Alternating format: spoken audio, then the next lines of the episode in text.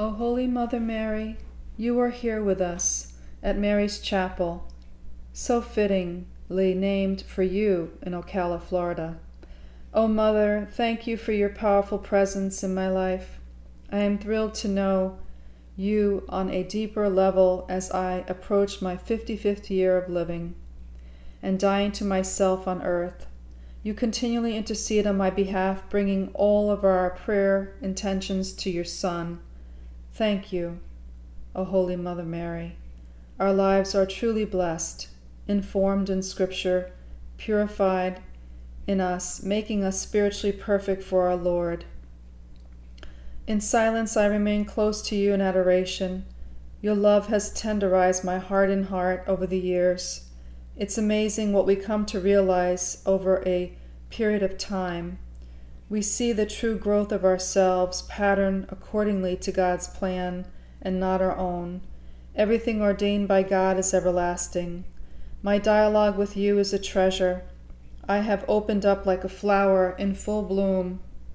You fill me with choicest nectars, pollinating your garden, Lord, adding life to what otherwise may have been death.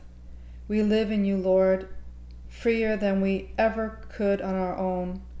I wish to tell the entire world how you free us from death into everlasting life, a life that will remain for all eternity. Life with you, O Lord, is sweeter than honey from the comb. Now that I have found you, I won't ever let you go. The treasure trove of love, truth everlasting, I will take your cup and live in you, in your love forever. Today is the feast day of St. Januarius, September 19, 2020. Father Paul Thomas told us during his homily a soul has to live and the body has to die. Man, his body, and soul are one, St. Paul is telling us in Corinthians. Awakening of the whole person, looking at Jesus' resurrection, earthly life and heavenly life. His love is infinite, lasting forever he loves the whole person.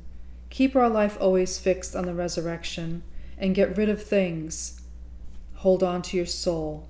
The greatest gift and treasure is to seek and find our Lord Jesus Christ in all the holy tabernacles of the world. When you find him, remain with him. It is there your soul becomes purified in all the knowledge and all the truth that is Jesus Christ himself.